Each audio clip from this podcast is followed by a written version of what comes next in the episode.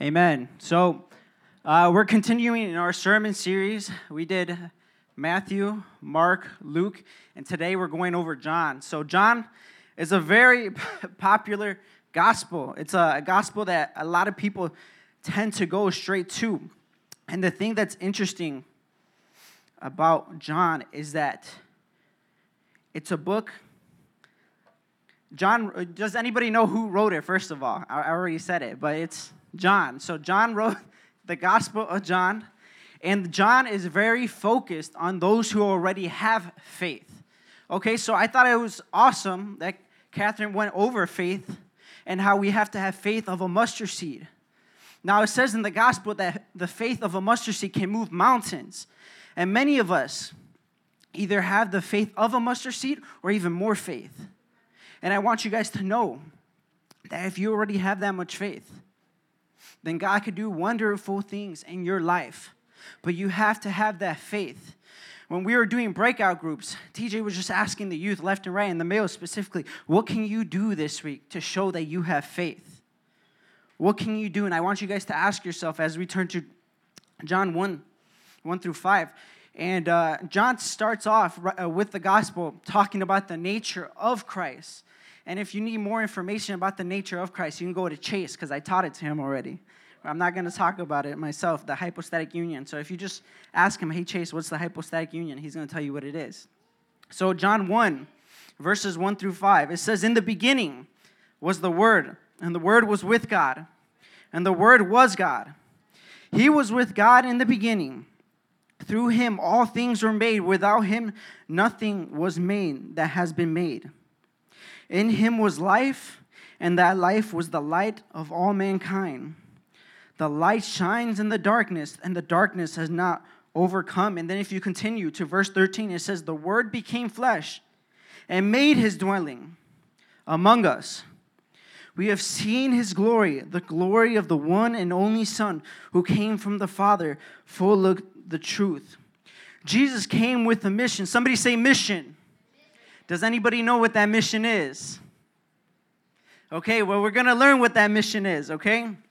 Jesus came with a mission. He was with God already, okay? So we need to already know that Jesus is God. Jesus is man. His very uh, his nature is very important in the aspect of what his mission was. When he became man, when he became flesh, he didn't all of a sudden stop becoming God. He was still God. But he, he took on the flesh of man.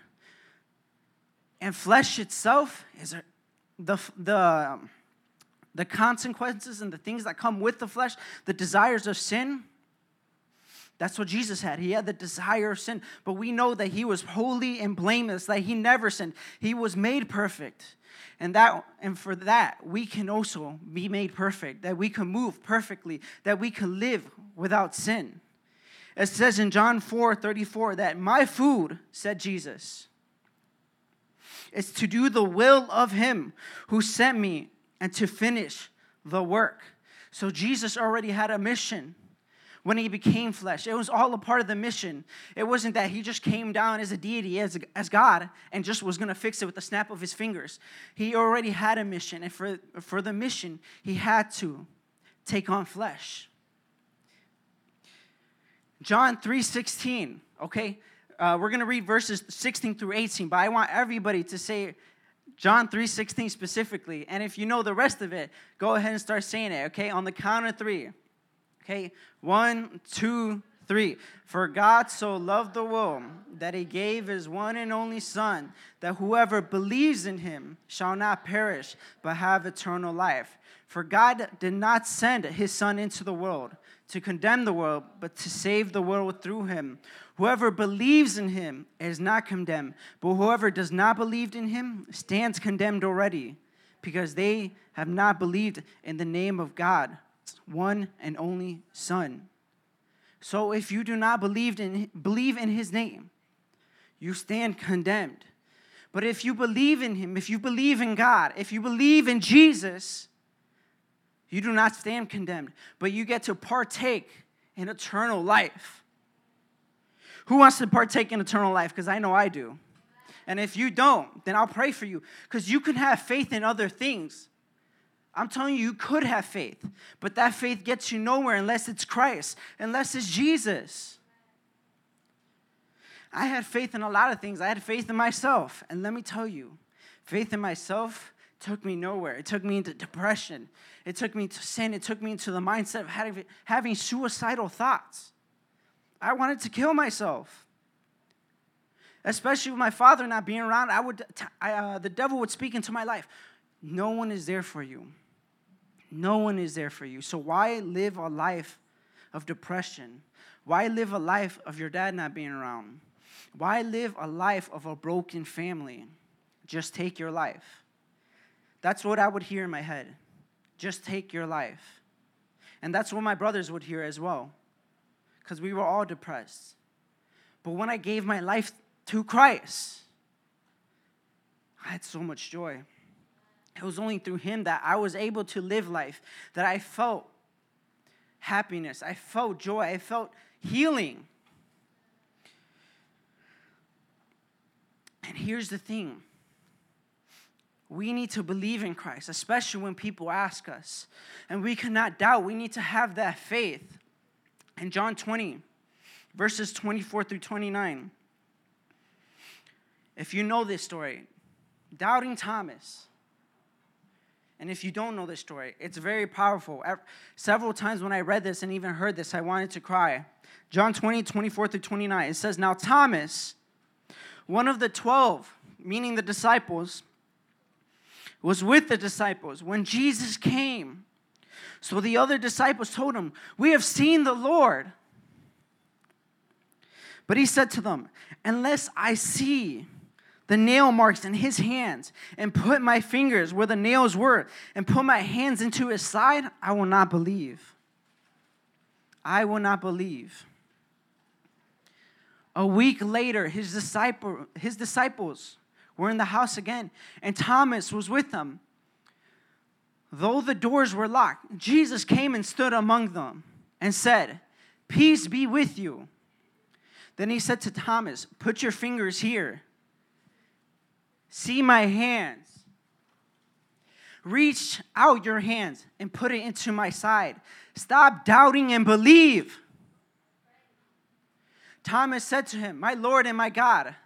Then Jesus told him, Because you have seen me, you have believed. Blessed are those who have not seen and yet have believed. Do you believe even though you do not see?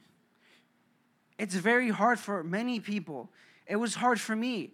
And at times, my flesh wants to take over and say, God, I don't know how it's going to be done.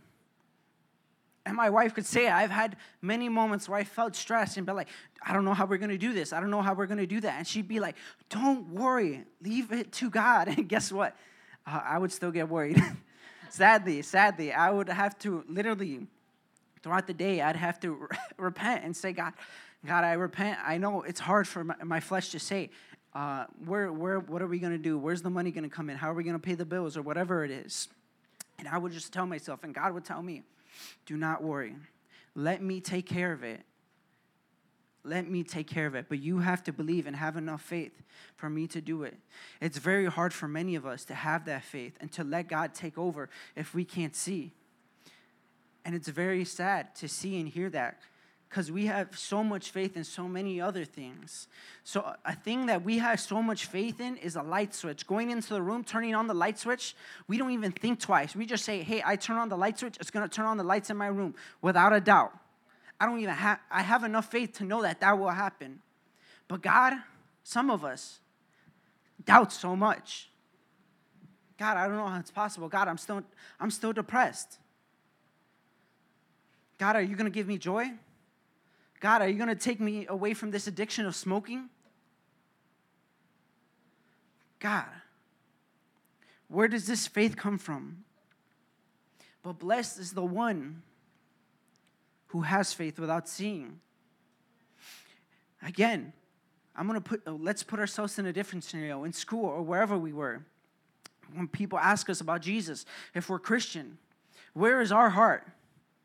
Our, our, are we going to deny Christ?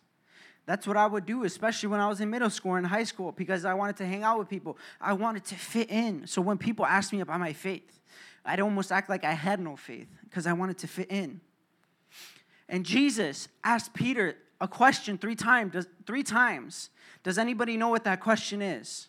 And this broke Peter when uh, Jesus asked Peter this question three times. Does anybody know that question? Who said it? I thought I thought I heard someone say it. What did you say? No, you're close though. Yes. Jesus asked Peter three times, Do you love me? Does anybody know why he asked them three times? What was, what was that? You're close. You're close. You're in the right direction. Does anybody know? Libni, what, what did you say?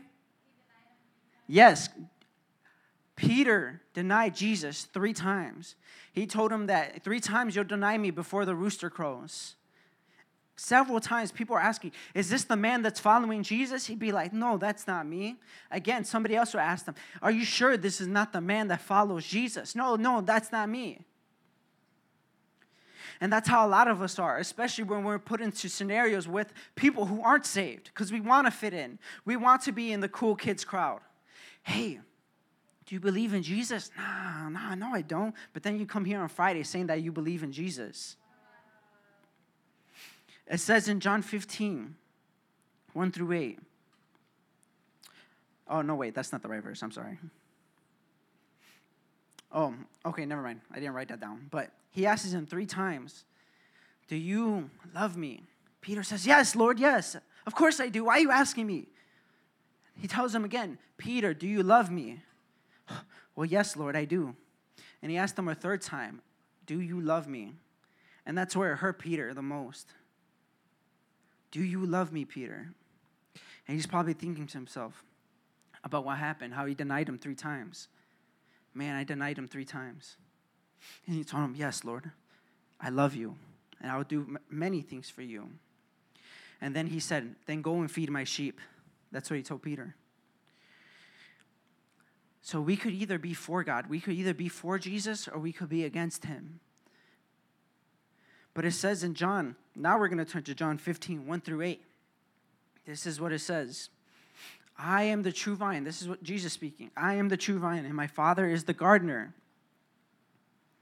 He who cuts off every branch in me that bears no fruit, while every branch that does not bear fruit, he prunes, so that it will be even more fruitful.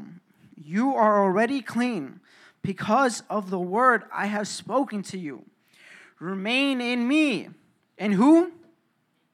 Who's me, though? Jesus. Everybody say Jesus. Also, I remain in you. No branch can bear fruit by itself. It must remain in the, vein, in the vine. Neither can you bear fruit unless you remain in me. I am the vine, you are the branches. If you remain in me and I in you, you will bear much fruit. Apart from me, you can do nothing. If you do not remain in me, you are like a branch that is thrown away and withers. Such branches are picked up, thrown into the fire, and burned. If you remain in me and my word remains in you, ask whatever you wish, and it will be done for you. This is my Father's glory, and you bear much fruit, showing yourselves to be my disciples. He came with the mission for the ungodly. He came for the mission to save the sinners that did not deserve saving. We did not deserve his glory. We did not deserve his, his love. But he gave us so much. You don't have to turn here. It says in Romans 5 6 through 8. You see, just at the right time, when we were still powerless, Christ died for the ungodly. Very rarely will anyone die for a righteous person, though for a good person, someone might possibly dare to die. But God demonstrates his own love for us in this while we were still sinners, Christ died for us. You need to really think about where your faith is. Is it firm in Christ? Are you easily going to give it up? Are you going to actively pursue it?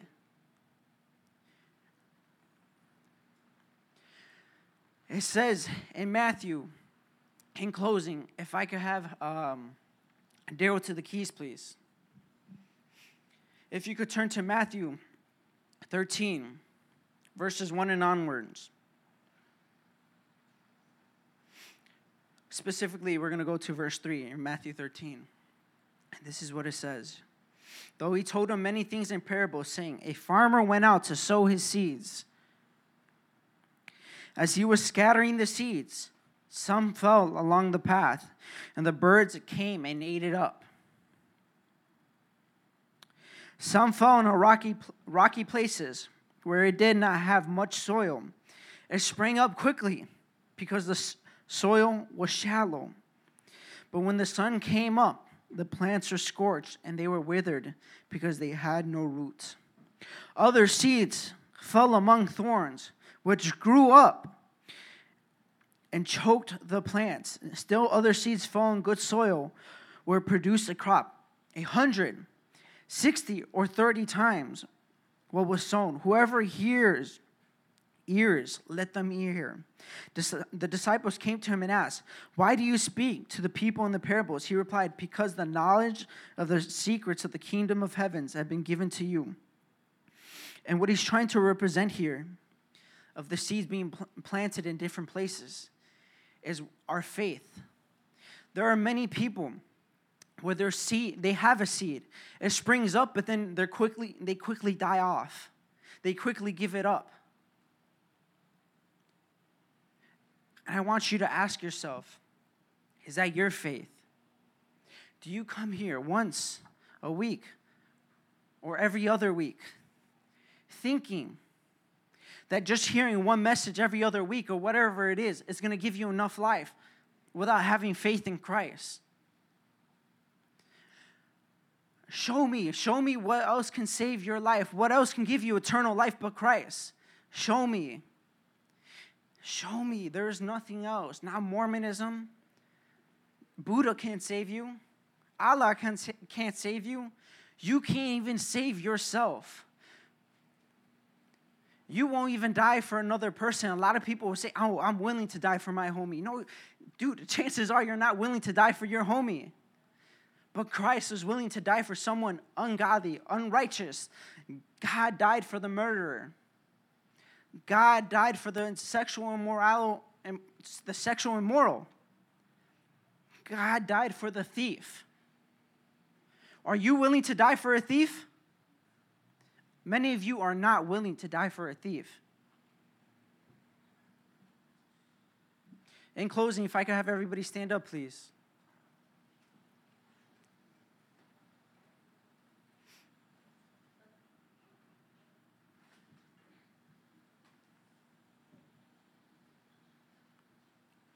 We're going to get ready for just a little breakout session and we're going to talk about our faith and see where we are. Are we quick to deny Christ? Are we quick to let go of our faith? I want you to stand firm in your belief. If you truly say that you are a Christian, if you truly say that you are a follower of Christ, then do the works of Christ. Show that you are Christian. Show me with your faith. How much faith do you have? I have faith that one day I do not need these glasses no more. That I don't need surgery to be able to have 2020, 2020 vision. I have faith. Do you have enough faith that God can do wondrous things in your life, that God can move mountains in your life? Do you believe, for those who do not have a saved family, that God can save your family? I don't have an entirely saved family. My brothers aren't saved, my mom's not saved, and my dad's not saved. But I believe that God can save them. Do you believe that God could do that for you?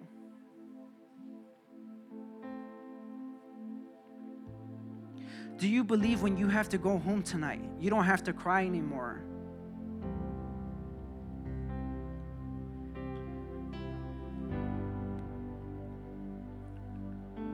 Do you believe that God will give you the desires of your heart? I've seen this week in a specific specific person. I'm not going to name them by name.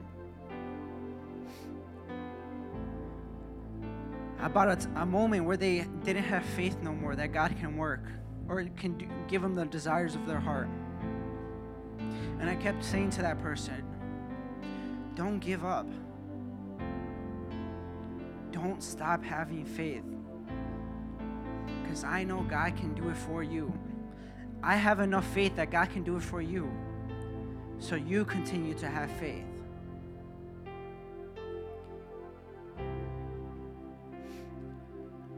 If you lack that area of faith, if you lack in that area of denying Christ so quick towards other people, at this at this moment, I, re- I want you guys to be serious with yourself and tell yourself, are you here to run your race? Because if you do not want to run your race, if you want to give up, I'm going to continue to run my race. Because let me tell you, I want to partake the eternal life of Christ. I want to live in victory. Do you want to live in victory? Okay, then I want to see you come in every Friday living in victory, living with joy, living with faith. So actually, can I have two altar workers? If you if you have the desire for someone to be praying for you specifically, we're gonna have two altar workers here. Otherwise, on my right, we're gonna have the men. On my life, on my left, we're gonna have the women. And we're just gonna talk a little bit about what we spoke today. But right now I'm gonna pray, pray us into it, and then I'll pray us at the end as a sign of dismissal. So for the women, if you want Cielo to pray for you specifically and personally, she will be up here. And for the men, we have Joby, mighty man of God that will pray for you. Otherwise, if I could have everybody, all of my guys to the right and all my women to the left. Heavenly Father, God, I just thank you, God, for Jesus Christ, who is just so good, God, who gave up so much for us, God, that did not deserve so, uh, what we deserved, God. What we deserved was your wrath, God. We did not deserve your mercy, Lord, but I thank you, Jesus, God, for coming, God, taking on flesh, God, and dying on the cross for our sins, God. And I pray, God, that we continue to remain in faith, God, and that we just don't give it up, God. I pray that we continue to have a faith, God, that's as small as a mustard seed and even bigger than that, God. I pray that we have bigger faith in that, God, and that we can move even more things, Lord. I thank you, God, for this time. God, I pray that you bless this time of breakout group. It's in your mighty name I pray.